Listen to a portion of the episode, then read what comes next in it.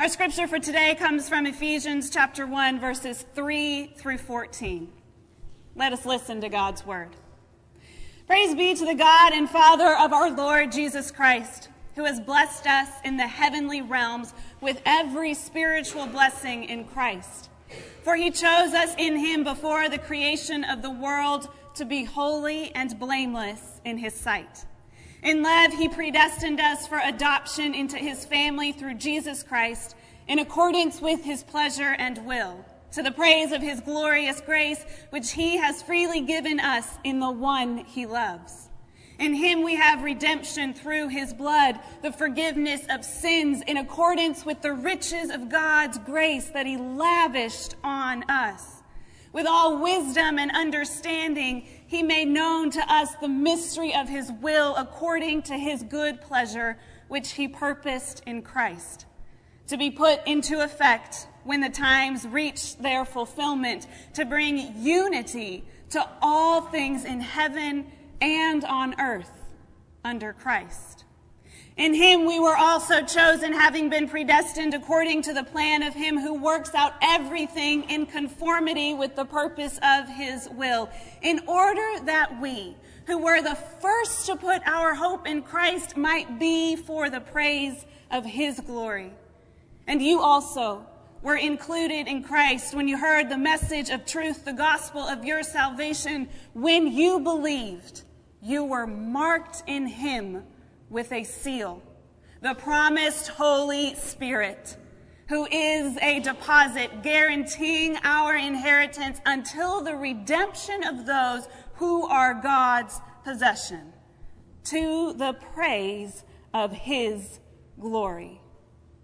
This is the word of God for us, the people of God. Thanks be to God. Ephesians 1 says, For he chose us in him before the creation of the world to be holy and blameless in his sight. In love, he predestined us for adoption into his family through Jesus Christ. Who that us is in that sentence becomes very important because when you're someone's child, that means you're in line for an inheritance. And when you're God's child, that inheritance includes eternity in heaven, which isn't exactly Aunt Nelda's old rusty silverware. According to this passage, God chose some people to be adopted into his family. He chose some people to receive this inheritance of eternal life, which seems to imply there are others he did not choose. And no one wants to be left off that list. But take a deep breath. Don't get tripped up by this language of chosen and destined. You can quell the anxiety attack that is about to begin, wondering whether or not God puts you on that list. Because that's not quite how we read this. We read it like this For God chose us, human beings, us, for adoption into his family through Jesus Christ. God predestined us, all of us, to be a part of his family. So God forms us and he makes us, and it was with the intention of being adopted into his family. That's the act we celebrated this morning. God intends to adopt Rowan into his family, not by anything Rowan has done, but by God's grace alone. So, as strange as it sounds, even in this text, God is not playing favorites because no one starts as a child of God. No one except for Jesus Christ. Jesus is the only Son of God, the original child of God. Jesus should be the only one to inherit heaven, the only one to get these gifts from God the Father. But God is gracious and kind, so if we believe in Jesus, we too are promised eternal life with Him. God creates us for adoption into his kingdom, but there is one small, itty bitty, teeny tiny problem. We don't always want it. Because we don't always want what's good for us. We don't always want heaven because we don't always want what's good for us. During General Assembly, I was working out at the hotel gym. This group of kids came in to the gym. They were being loud, they were goofing around, they were playing and jumping on the treadmills and jumping on the yoga balls. And I started thinking to myself, this is why you're required to have an adult with you when you come into the hotel gym if you're under the age of 18. So one of these girls, she had to have been 12 or 13, decides she's going to show off. So this is, this is good. She hops on the treadmill. She looks at her group of friends and says, I'm going to see how fast this thing goes. So she smashes her finger on the button, and you can see the treadmill to start going, and she's running along doing just fine. And then she keeps hitting that button, and you can hear it beep, beep, beep, beep, beep, beep, beep, beep as the treadmill starts accelerating. So the speed continues to click up. But if you've ever been on a treadmill, you know it works on a slight delay right? So the button's going and she's running and she thinks she's fine, but the treadmill is still accelerating underneath her. Before you know it, it's going just a little too fast and you see her to start straining, but the treadmill is still accelerating because she's still hitting the button.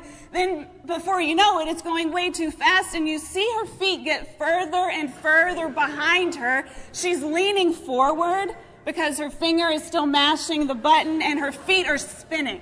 It's like a cartoon where you see their feet spinning. And then finally, the treadmill throws both her feet up, and for a second, she's like Superman. Her arm forward, still smashing the button, and her two feet straight up in the air, and looks awesome. She looks fantastic. But right after she looks awesome like Superman, both knees come down and hit the end of the treadmill, and the treadmill whirs and pushes her entire body off of it until her head face plants on the edge of said treadmill. Everything goes silent in the gym when this happens, except for the whirring treadmill, which must be taking a victory lap after she fell off. Luckily, she was 12 years old and pretty hardy, and she got up, and everything was fine. But all this girl wanted was to show off. That's all she wanted to do. But we don't always want what's good for us. Sometimes what we want is going to mess us up. It might seem like a good idea when you start. And for a while, it feels really fun and exhilarating, but we don't always want what's good for us. And eventually, gravity will win. So it's not a surprise that we don't always want God or the kingdom that God is building, or more specifically, it's that we want other things too. Obviously, this girl would rather not bust her face on the edge of the treadmill. But she also wants to show off a bit, so you have these two competing wants. On the one hand, you want your face to remain intact and to stay pretty. On the other hand, you want to look like Usain Bolt in the hotel gym of the Radisson. So now there's this conflict in your head. This is where most of life actually happens. Life is lived between conflicting desires, and who we are is defined by what we decide. Sometimes the decisions don't matter. Okay, sometimes it doesn't matter if you eat a burger or chicken fingers. It's not going to matter past that meal. But who we are is defined by what we do when we're caught between a desire to do the easy thing, the cool thing, and the desire to do the right thing. Brian and I were watching this show, and I don't know what it's called, uh, but it's on the BBC. They put it out so you know it's good. And it's a detective crime show. One of those shows we can only watch an episode every couple of days because I have an active imagination. Things get lodged in my brain and I go to bed. And then what happens is I'll wake up in the middle of the night jabbering about said detective show and how I have all the solutions to the crime scene that's happening. And I sleep straight through the night jabbering away about what's happening. My husband is up all night listening to me jabbering about the show we're watching. So, for the sake of my husband being able to actually sleep, we can't watch the show but maybe once or twice a week. Anyway, there's a particular episode, and this husband and wife get into trouble doing something to other people that's horrible and bad. And the husband gets convicted, But the wife gets off free because she's going to plead insanity. The detective in this show doesn't feel good about this because he knows that she knows what she's done is wrong. So, in this scene at the end of this episode, the detective pulls this lady aside and says, A few days ago, you lied to me and said you were not involved. You would never participate in this crime because why? Why did you say you would never do that? And in an instant, she begins to tear up and to cry, and the guilt you can see consumes her. And she looks up and she says to the detective, Because it's wrong. I knew it was wrong, but I did it anyway. And in that moment, she decides to walk into court and plead guilty. She chose the harder thing, but it was the right thing. Life is lived between these conflicting desires. The right thing will usually be harder, but the reason we choose it is because it's right. When this passage says that God has predestined us for heaven, it is saying that heaven is the destination God intends for us, but we still have to choose the right path to get there. And we don't always want what's good for us. So this morning we're talking about this super practical dilemma that comes up again and again. There are different things you want. You know which one is right, but you keep losing that battle. So what do we do? When we think about it, I think most of us would agree following God in the end is the best thing we could possibly do. Living like Jesus is what we were made for. It's what's best for us, but we don't always want what's good for us. So, what do we do? Let me just say this if just trying harder hasn't worked for you, don't expect that to change. It won't. If just trying harder hasn't worked so far, don't expect that to change. It won't. You're not Superman or Wonder Woman. You can't will yourself into something. We're human, and our self control is like a bucket full of water. Eventually, it runs out. If you spend an exhausting day at work, you can expect your bucket to be pretty empty by the time you get home. If you're trying not to eat a donut at work, every single time you walk by that donut is like taking a scoop out of that bucket of water. The best thing you can do is not walk by the donut. If you're trying to spend less time on your phone, carrying it in your pocket is like tearing a hole out of the bottom of your bucket of self control. The best thing you can do is put your phone somewhere you can't get to it. If you're trying to follow God better, it's really simple. Create an environment that will help you do that. If you want advice on how, I'll give you two examples. Number one, actually schedule time with God. I would never see my husband, regardless of the fact that we work together, if I didn't schedule time with him. Schedule time with God. Find a time that works for you. Put it in your planner, put it in your calendar, have it on your phone so that it dings at you every time you're supposed to be spending time with God. But plan time to spend with God. And number two, find a way to make it fun. Believe it or not, God is not boring.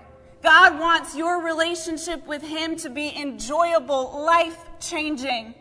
So it's not cheating to find a way of praying or studying scripture or serving others that you actually enjoy.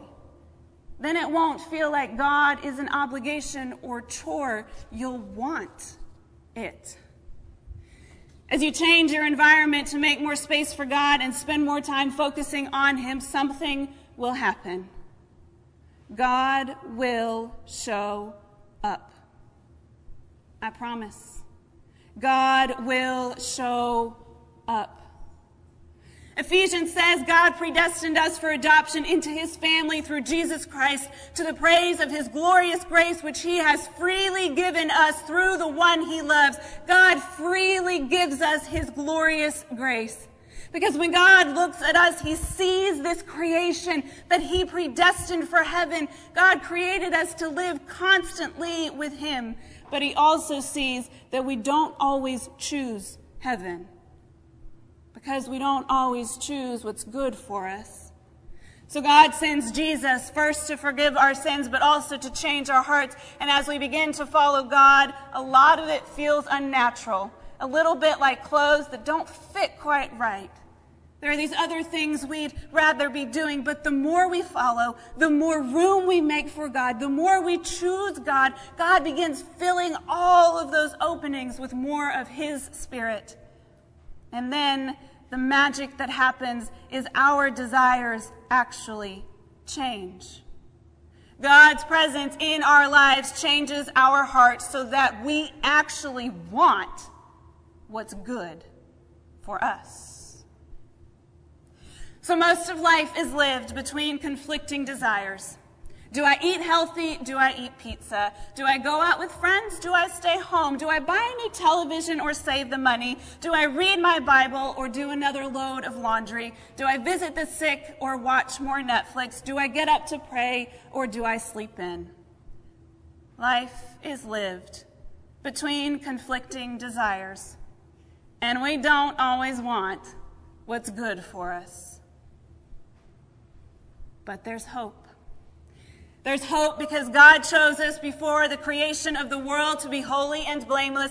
In love, God destined us for adoption into his family through Jesus Christ, and God gives us his grace so that day after day after day, we actually want what's good for us. We want what God wants. Life is lived between conflicting desires, and we are defined by what we choose in those conflicting moments. Often, the right thing will be the hard thing. But the reason we choose it is because it's right. The reason we choose it is because it's right. Let us pray. Lord, we ask that you would give us more of your grace to continue to transform our hearts so that we want what you want. Transform our hearts so that our desires line up with your desires. Lord, on the day to day stuff that we have, we ask that you would continue to guide us further into a relationship with you, that when we have conflicting thoughts and conflicting desires and schedules that don't line up, that we would simply place you first as our priority, as our hope, as our guide. In your name we pray. Amen.